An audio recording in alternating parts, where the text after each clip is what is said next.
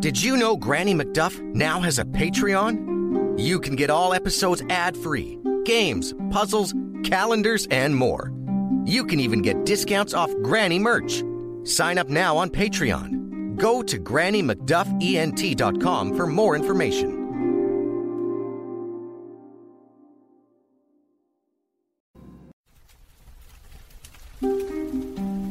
Good evening, children. It's Granny McDuff, ready with a story. So make yourselves comfy, and I'll begin.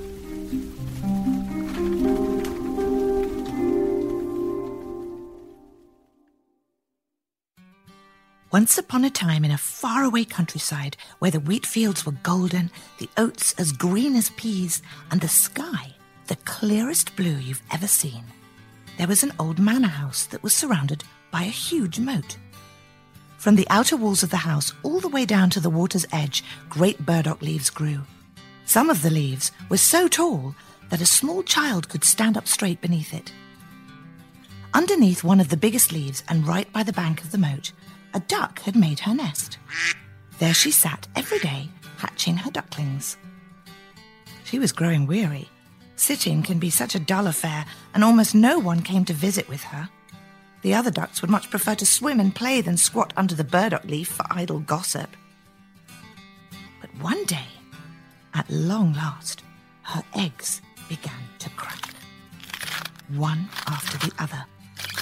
Beep, beep, beep, beep, beep, beep, said the little ducklings as they each emerged from their shells. Quack, quack, cried their mother, and she nuzzled each one as they waddled around.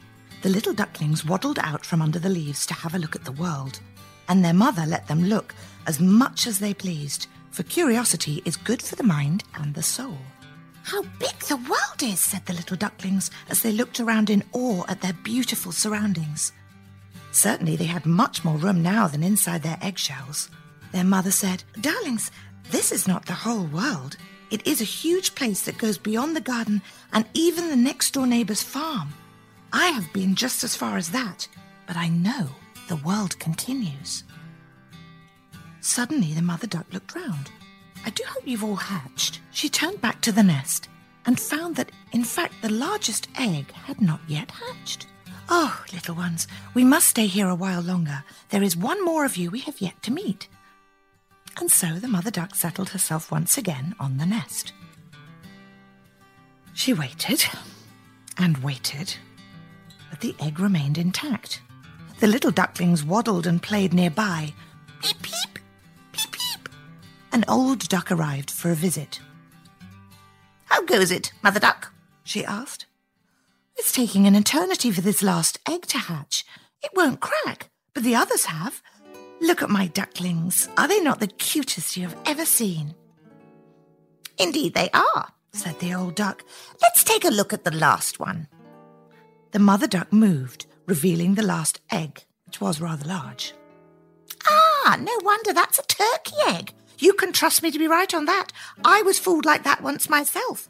And what trouble those little turkeys were, I'll tell you. They do not like the water. They're simply afraid of it. I snapped and quacked at them, but it was all for naught. Oh, yes, yes, yes, yes, yes, it's most certainly a turkey egg. Why don't you leave it for a bit and go teach your other babies to swim? I'll stay here and sit with it. I thank you, dear friend, but I shall stay and wait. Suit yourself, quacked the old duck, and she waddled away.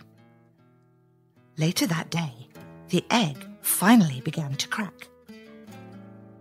Peep, said the hatchling before he tumbled out of his eggshell. Peep, peep. He was so big and odd looking. The mother duck did not know what to make of it. She expected a turkey baby would look nothing like her ducklings, but she could not understand why he didn't look like a turkey either. Her ducklings were all brown and white, but this hatchling was a rich grey colour, nothing like a turkey either. He's quite big for a duckling. He looks nothing like the others. Could he really be a turkey baby? I suppose I shall soon find out. Into the water we go, and he'll go even if I have to force him. The next day, the mother duck led her babies down to the water. Splash! She jumped right in. Quack, quack! she cried. And one after the other, her ducklings plunged in. They each went under the water for a moment, then bobbed right back up and floated along perfectly.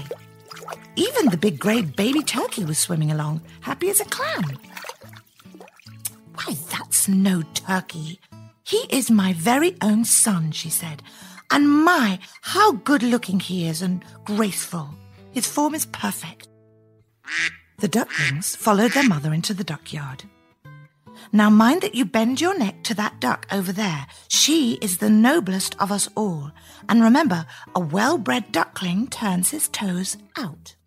So now, duck your necks and say quack. The ducklings did as they were told. But the other ducks looked on displeased. We have so many ducks now, and yet now another family. And look at this one. What an odd looking hatchling he is. He cannot be a duck. One of the ducks tried to bite him. His mother brushed them away. Let him alone, he isn't doing any harm. The noble duck stepped forward and said, What a nice looking family you have, mother. But that big one, he cannot be one of us. Well, your ladyship, he may not look just like my others, but he swims the best out of them all, and the others will catch up to his size. He just stayed a bit too long in his egg. That's all. But nevertheless, any duckling of mine, I am sure, will be quite strong, and he especially is bound to do well. She nuzzled him and preened his feathers. Well, good, said the noble duck. Make yourselves at home, and be sure to visit me soon. And so the family made themselves at home. But just as soon as they'd moved in, the other ducklings began to make fun of the grey duckling. His brothers and sisters protected him, but it did no good. For any time they weren't looking, the other ducklings would waddle over and peck and push him and yell, You're too big! You're too dull and grey! You're too ugly! The poor duckling was so sad because he felt he did not fit in, but he did not know what to do. And from there, things kept getting worse until one day he decided to run away. He flew over the fence and waddled away as fast as he could. He finally reached a marsh where the wild ducks lived. It was night and everyone was soundly sleeping, so the duckling did the same. When the sun rose, the ducks saw him and asked, What are you? I'm a duck, he replied. Not any duck we've ever seen, they told him. Poor duckling. All he wanted was to drink a little water from the marsh and to rest among the reeds.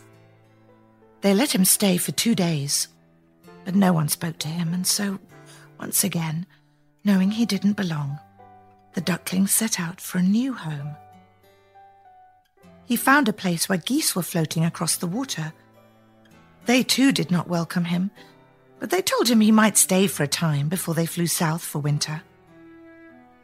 The duckling was having a sip of water when suddenly there was a frightful noise and a huge dog appeared through the reeds. He barred his teeth and growled, and then splash, splash, he turned around and ran back into the reeds. Thank heavens! cried the duckling. He quickly swam across to the other side of the marsh, got out of the water, and waddled as far away from it as he could. And so he continued his journey, stopping every now and then to have a swim and take some water. But he never found a place where he felt he belonged. Before he knew it, autumn arrived, and the leaves turned into brilliant browns and yellows and reds. And when winter set in, the duckling swam to and fro on a lake to keep an opening enough so that he might not freeze. But it got smaller and smaller and colder and colder, and before long the duckling was freezing. A farmer passed by and saw him. He pulled him from the ice and took him home, placing him by the warm fire to dry. It wasn't long before the duckling felt like himself again, and he began to waddle around the house. When the children arrived home from the school, they wanted to play with the duckling, but when they reached for him, he became frightened. He fluttered his wings and knocked the milk pail over, spilling milk everywhere. He was even more scared at the clanking of the pail and the screams of the children, and he flew into the butter tub and then into the meat barrel.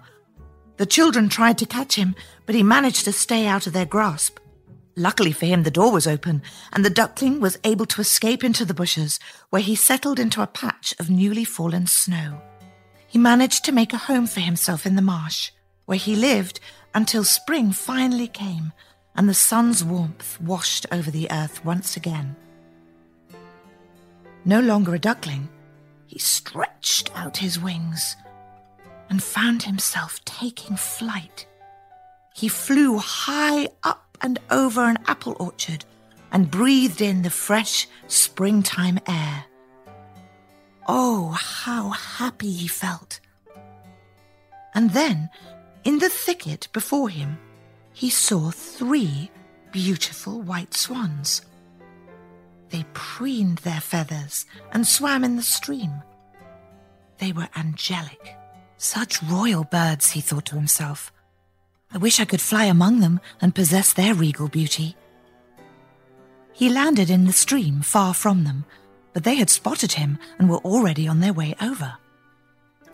He bowed his head to them. And when he did, he saw his reflection. He was no longer a small grey duckling, for he realized he had never been a duckling. He was a swan. He may have been born in a duckyard, but he was born from a swan's egg, and a swan he was. After all the sadness and suffering he had been through, he did not regret it, for now he understood his good fortune and appreciated what he was. The swans swam all around him and nuzzled him with their bills.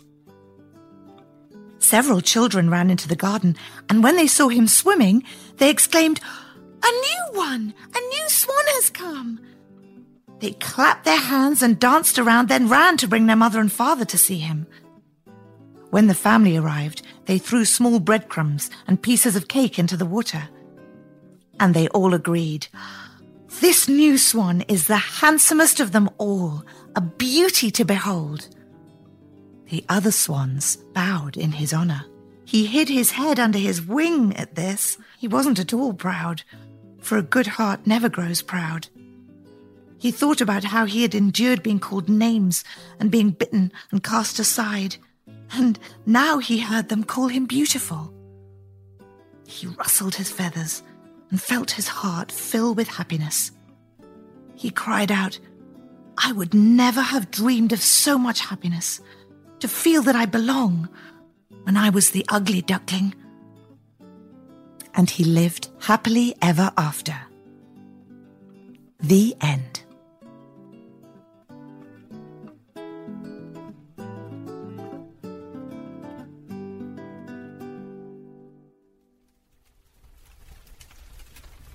And now it's time to take a deep breath and close our eyes so that we may drift off into a world of our own adventure. Good night, children.